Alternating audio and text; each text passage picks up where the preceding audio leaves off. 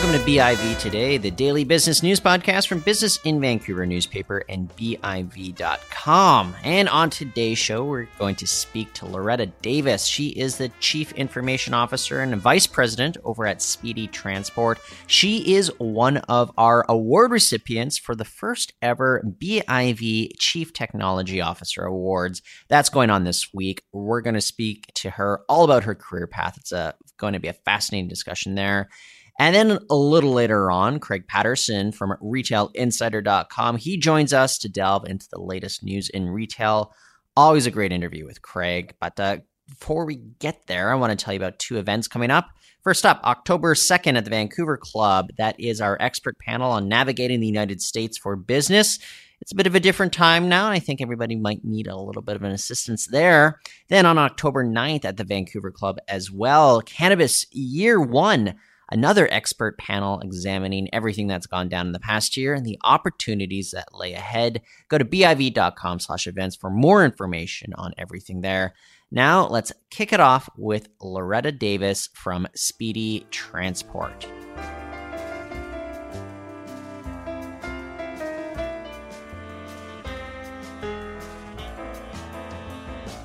This week, BIV presents its first ever Chief Technology Awards ceremony, and among the winners is Loretta Davis. She is a vice president and the chief information officer at Speedy Transport, and interesting stuff that they've been going on over there, and Loretta's been a part of that.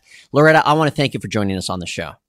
Thank you. It's good to be here. Yeah, and, and congratulations on the award as well. And uh, first up, I, I think maybe people are going to be curious. You know, what is essentially the problem that you are aiming to solve at Speedy Transport using, say, technology?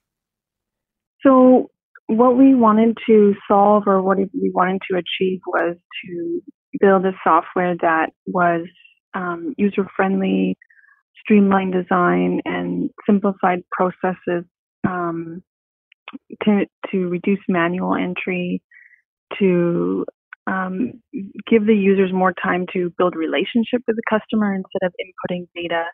Um, and we found that in our industry, we didn't we didn't find that that had the whole package that had like an updated like modern design, um, as a simple to use feature that just required very little training and and also little background in in the industry as well to to pick up how to use our software. So, with kind of this gap that was present there, I, I, mean, what do you think is the future of this software? Do you think there's the potential for you guys to say license it to other companies that have recognized, you know, like you guys, that there is a gap there? Yes, we do have plans very soon, actually, to license it. So we are um, just working on getting it ready to license now. Um, we've, re- we've rebranded it um, as Go Lily. Um, but yeah, we've already have quite a few companies interested, so we're setting up tests um, and trials just to get it ready to go, and then we will be marketing it kind of like to the wider wider industry in the future coming up. So I'm wondering if uh, you, you, help paint a picture for me here. You know, how has your company been able to change and develop with the implementation of this software? What, what are some of the tangibles that you can point to and like, hey, you know what I was working on here obviously made a difference for my company. Yep. Um, so um, a couple things. So one is the like the date the users initially when they start in the operations team. Um, that's kind of the first point of our software or the kind of the entry is is is the operations team, the dispatch team. And what they did is what what they can do is they can just kind of pick up um, pick up right away on the first day the steps involved to to do their day-to-day processes. Um, so it's very little training. Um, we've used other softwares that it took a long time to train, um, and it's not as intuitive. Um, we find ours is very intuitive because um, we do hire uh, people that don't have industry experience. So we're focused more on the business itself rather than spending a lot of time to train just how to use our software. So that's one aspect. So it, since it reduces the training time, then you know then they're spending more time on the business and building relationship and um, yeah, just growing in their role. So that's one. Um, the other one that we built in is um, each each of the users can um, can see their profitability and see where yeah where they're making money, which which shipments. Um, the users, the day-to-day users can see it, the dispatchers as well as management. So we know where we can focus um, our growth. We can see it just real-time results in the system. Um, also, our our system is connected to in the in the accounting module. It's connected to QuickBooks. Um, yeah, we have features that we're reducing manual entry, manual data entry. Um, as well, we have a a carrier portal for for our vendors, um, and we also have a customer portal as well that we're building. And we started with one that's um, helping customer in their in their shunting yard. So just things that um, reduce reduce like emailing back and forth, reduce sending reports back and forth, um, but things that we can log on easily and see updated information. So just making everything that much more productive and just more efficient. So mm-hmm. I think mm-hmm. that's kind of something that all companies want to strive for. But I'm curious about your own path and how you ended up here because I understand that it wasn't necessarily like a career surrounded by technology that you had in mind. Tell me a little bit about uh, your studies in school and how you eventually kind of uh, weaved your way into what you're doing now. Mm-hmm. Yeah, so I I went to UBC and I did I have a business degree um, I specialized in transportation and logistics. So um, that's similar. But um, yeah, after I graduated, I started working at Hapag Lloyd, which is a ocean shipping company. And I was there for about five and a half years. When I was there, they also had an in-house system. They're a global company, so headquarters in Germany, offices all around the world. So they had a global system where it, you know the system communicated with each other, um, and it was it was very um, developed. And also, yeah, I learned a lot about how systems work, how the internal software works, um, about design and implementation, and um, getting like users' feedback and training users as well. And I went on training um, to to Houston for uh, one of the new features there. So I I kind of realized like how much I loved it. I became a super user there. So yeah, all through like when I was growing up, I did enjoy like like new features on the computer. Like I wasn't really techy or anything, but I really liked you know using the computer to make stuff easier versus by hand. Um, but yeah, but once I I kind of realized I had that like interest in development and design of a system, how to make it more efficient and productive for the people using it. Um, when we were at Speedy, we um, when we started Speedy, we were like, okay, we we want to build our own. We want to build our own software that's you know that we think is the best, and um, that's that's kind of where it started.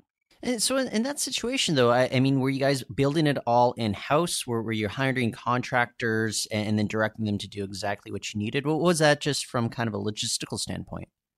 Yeah, um, so it was in house. So we started with one um, programmer. So we found a programmer who was experienced in uh, web based design, what we were looking for. So we just started with one. Um, that was four years ago. And then within a year, just under a year, he had a working, um, like a live version. Um, and once we got it live, then we, you know, we could start using it um, and start testing it and trialing it. And then we built our programming team from there. Um, built it up to four, and they're they're still all like in house. Um, and yeah, we just built from there. Um, we started with the operations, and then we added accounting and added more modules that were needed to make it a a fully rounded system. Well, for you, I mean, you've obviously had experience with companies that really do want to make sure that there's a strong confluence between, say, technology and transportation. But I'm wondering, uh, is that something that you've seen and observed throughout the transportation industry as a whole? Do you think that there's some companies uh, or maybe even large swaths that still have some catching up to do? Maybe technology can bridge a lot of those gaps?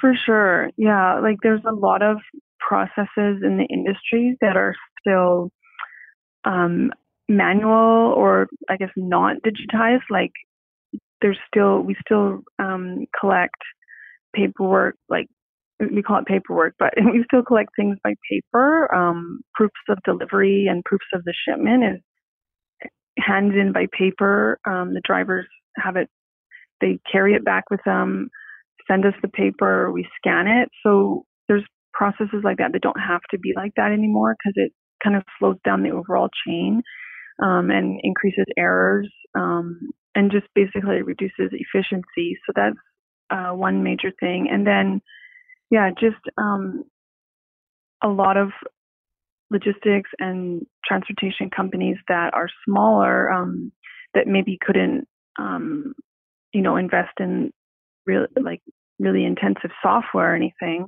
that's meant for larger companies. Um, this would work for them.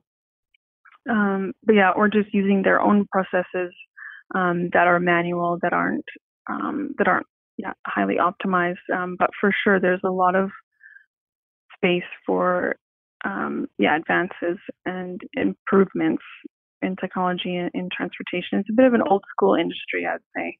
So, some catching up to do for uh, some of the people out there, but it is just kind of interesting that you guys do you really feel that you do have this kind of competitive advantage now, uh, just because of kind of the the focus on technology that you guys have been willing to implement. Yeah, for sure, because we don't really see anything like this um, in our area in our industry, so it's it's something that that yeah a lot of people are interested in. Well, excellent. Hey, uh, Loretta, I, I want to thank you so much for joining us on the program today. Okay, Tyler, thank you so much. That's uh, Loretta Davis. She is Vice President and Chief Information Officer at Speedy Transport. Stay with us. Craig Patterson, Editor in Chief at RetailInsider.com. He joins us right after this.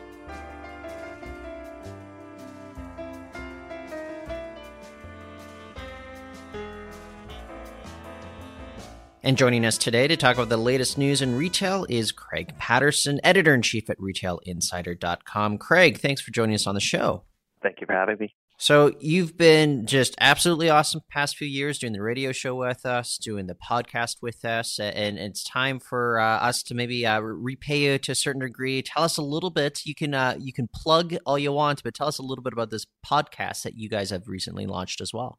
Oh, yes, the Retail Insider. We've launched a uh, podcast where we basically discuss what's happening across the country with retail news and put a little bit of you know insight into that as to uh, kind of what we're seeing and thinking and whatnot. And we'll have some guests on at some point. So it's a, it's a fun project that I think we'll continue doing uh, with uh, you know a bit of a national focus, I guess you'd say, or wherever you know maybe I'm traveling to at some point. Uh, today I'm in Alberta checking out a few things.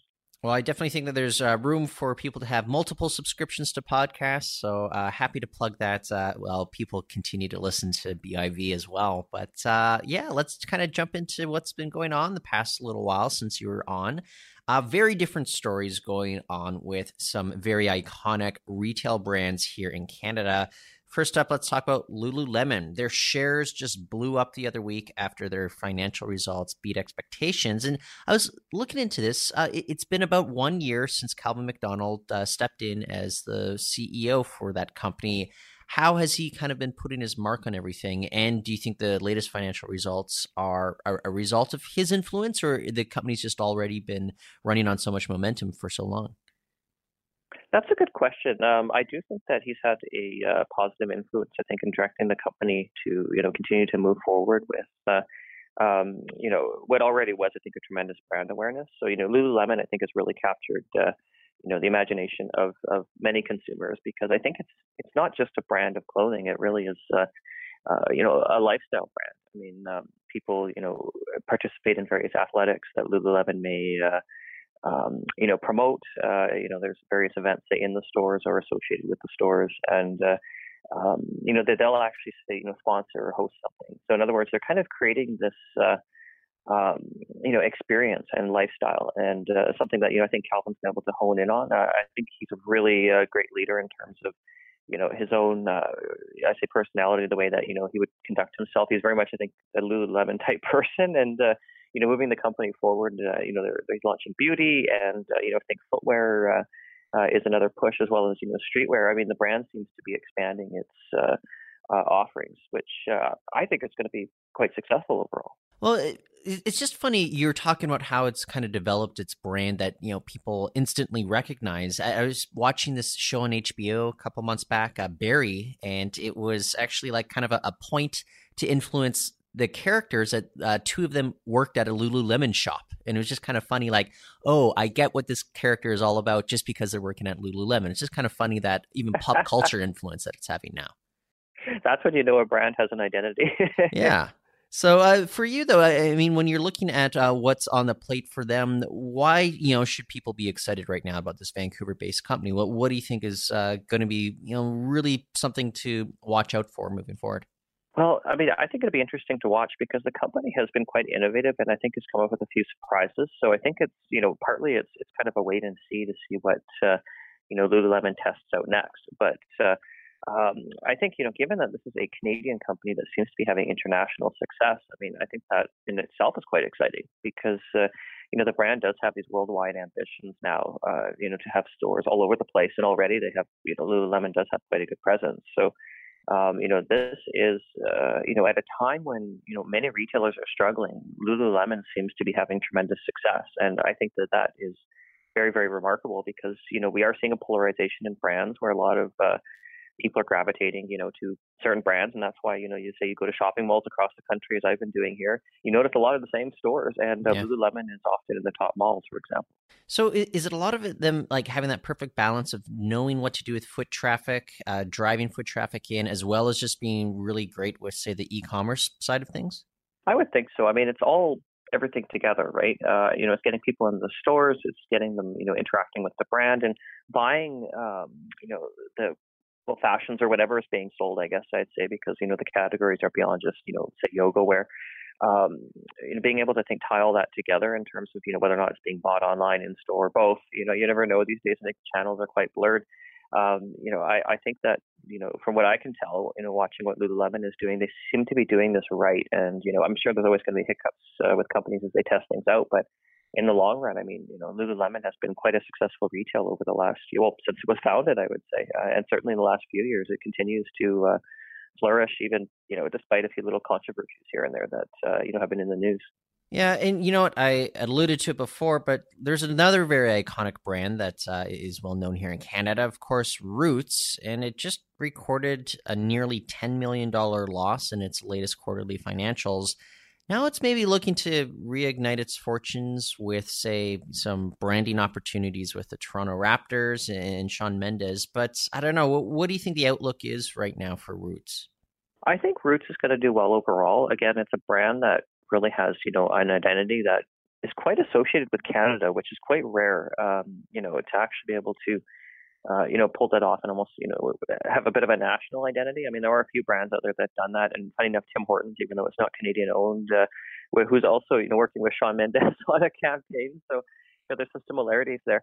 Um, you know, it's it's sort of got, you know, this Canadian iconic status, I guess you would say. And you know, there are a few other brands, and you know, with Roots, it's got the same. But um, you know, if you look at say Roots versus Lululemon, you know, as a comparison. Uh, uh, I, I think one of the big differences is that you know Roots is a fashion brand amongst many other fashion brands.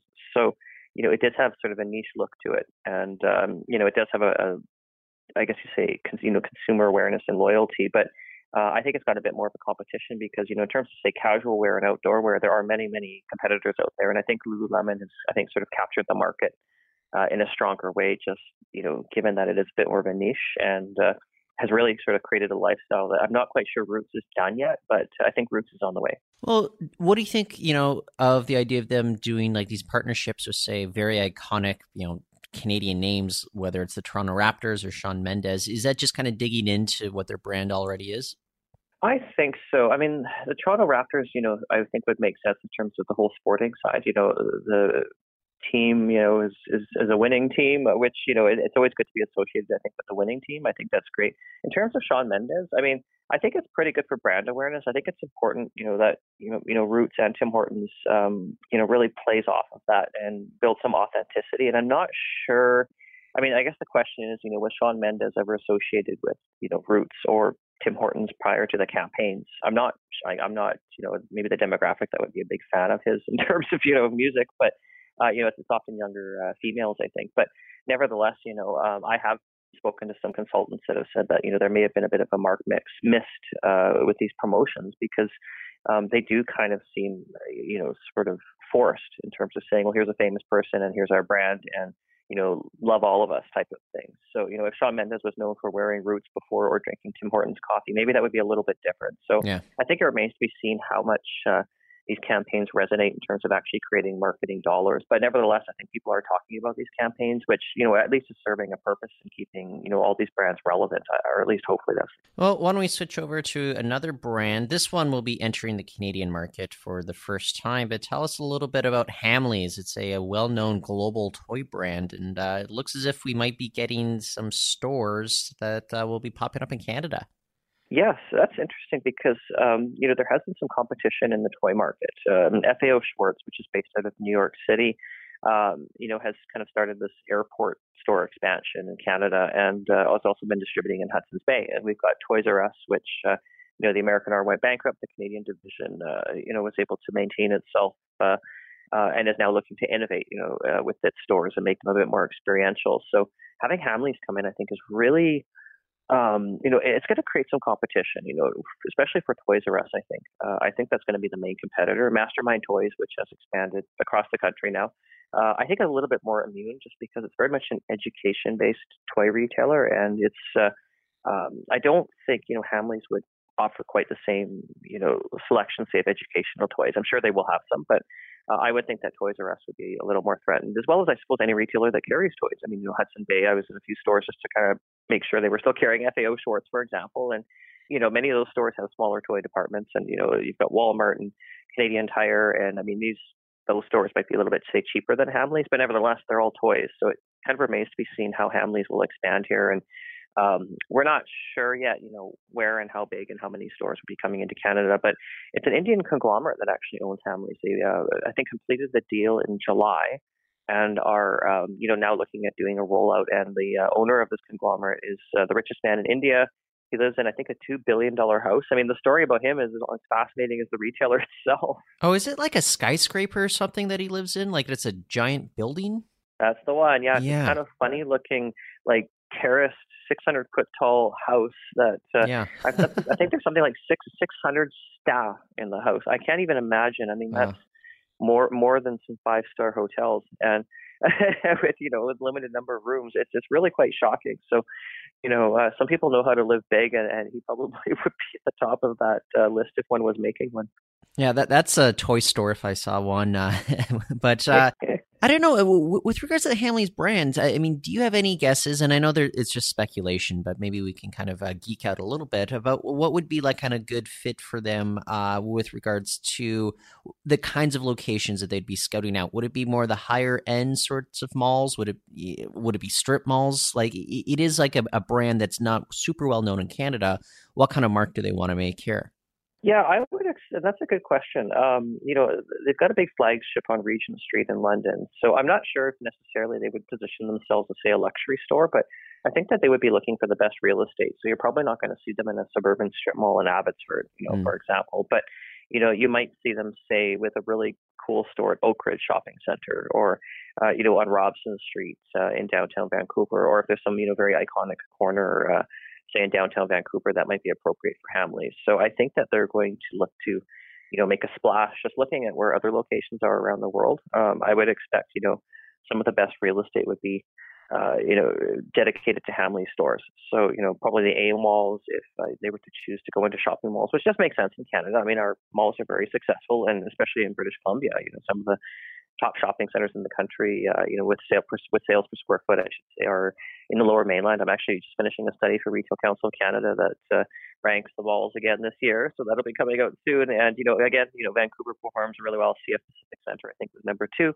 Uh, with almost $1,900 a square foot in sales. So that's tremendous. And so if Pacific Center, for example, had room for Hamleys, I mean, that would kind of make sense. But I think that is actually one of the biggest problems in Vancouver and with some of these malls, it's actually just finding enough space because uh, you know, Vancouver has less retail space per person and has these really, really strong shopping centers that other retailers seem to, you know, negotiate and find space and move into. So there's, you know, not as much room as perhaps in other markets like Toronto. Yeah, well, I saw on your website, I think that report that you were just alluding to with the rankings, it's coming out uh, in the fall. We'll definitely be diving into that uh, once it's ready to go. But uh, Craig, thank you for joining us today. Thank you for having me. That's Craig Patterson, editor in chief at retailinsider.com. You can go to their website and uh, find their new podcast, which is just launched. Now, that's it for the show today. You can find our archives on Apple Podcasts and Stitcher, so please tell a friend. For now, I'm Tyler Orton. We'll be back tomorrow.